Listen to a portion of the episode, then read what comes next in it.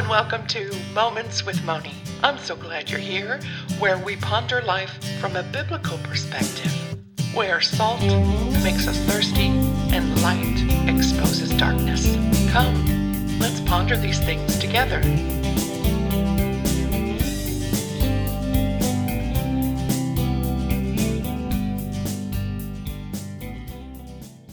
And today we continue with Song of Solomon, chapter 6, verses 11 to 13.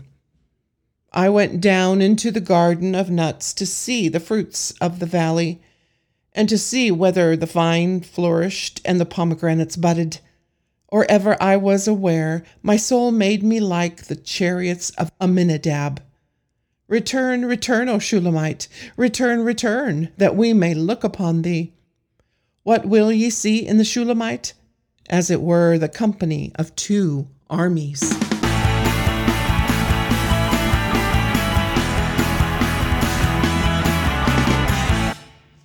Well, that certainly needs some explaining. One of the commentators I read told of the tradition that the newly married couple would throw nuts to the children at a wedding to signify that they are renouncing childish things. So much to learn in so little time. Depth and wisdom, knowledge beyond anything we can comprehend. Love letters for the soul, water for the thirsty, food for the hungry, light that pierces the darkness, and truth that shatters every lie.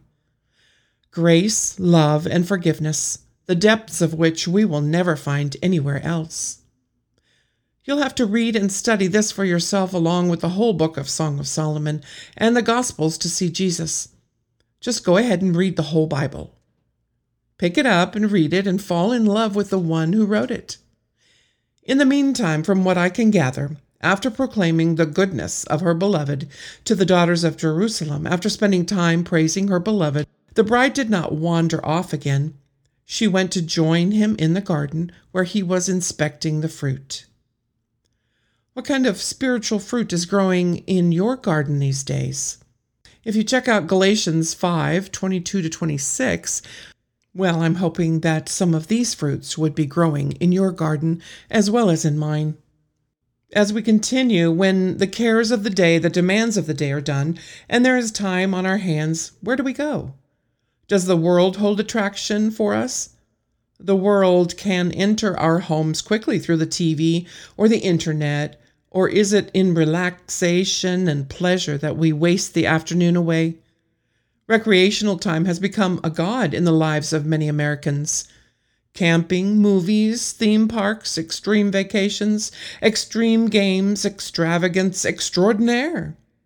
It's become the norm. The typical lifestyle of an American is go, go, go. Not enough hours in the day to cram in all that really must be done. Race to daycare, to school, to work, to run errands, soccer games, ballet, music lessons, luncheons, dinner parties, and the list goes on.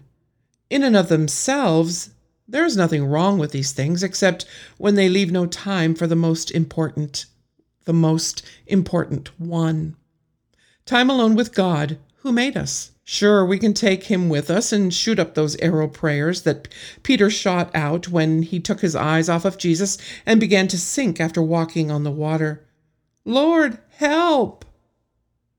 But have we lost the ability to arrange our prayers on the altar to our Father?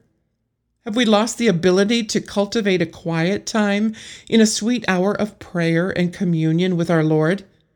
Remember the hymn, Sweet Hour of Prayer? The amount of time we spend in prayer does not make us more holy than others. I'm just talking about the typical prayer life of an American.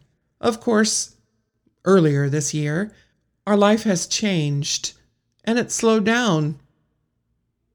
All things work together for good for those that love God and are called according to His purposes.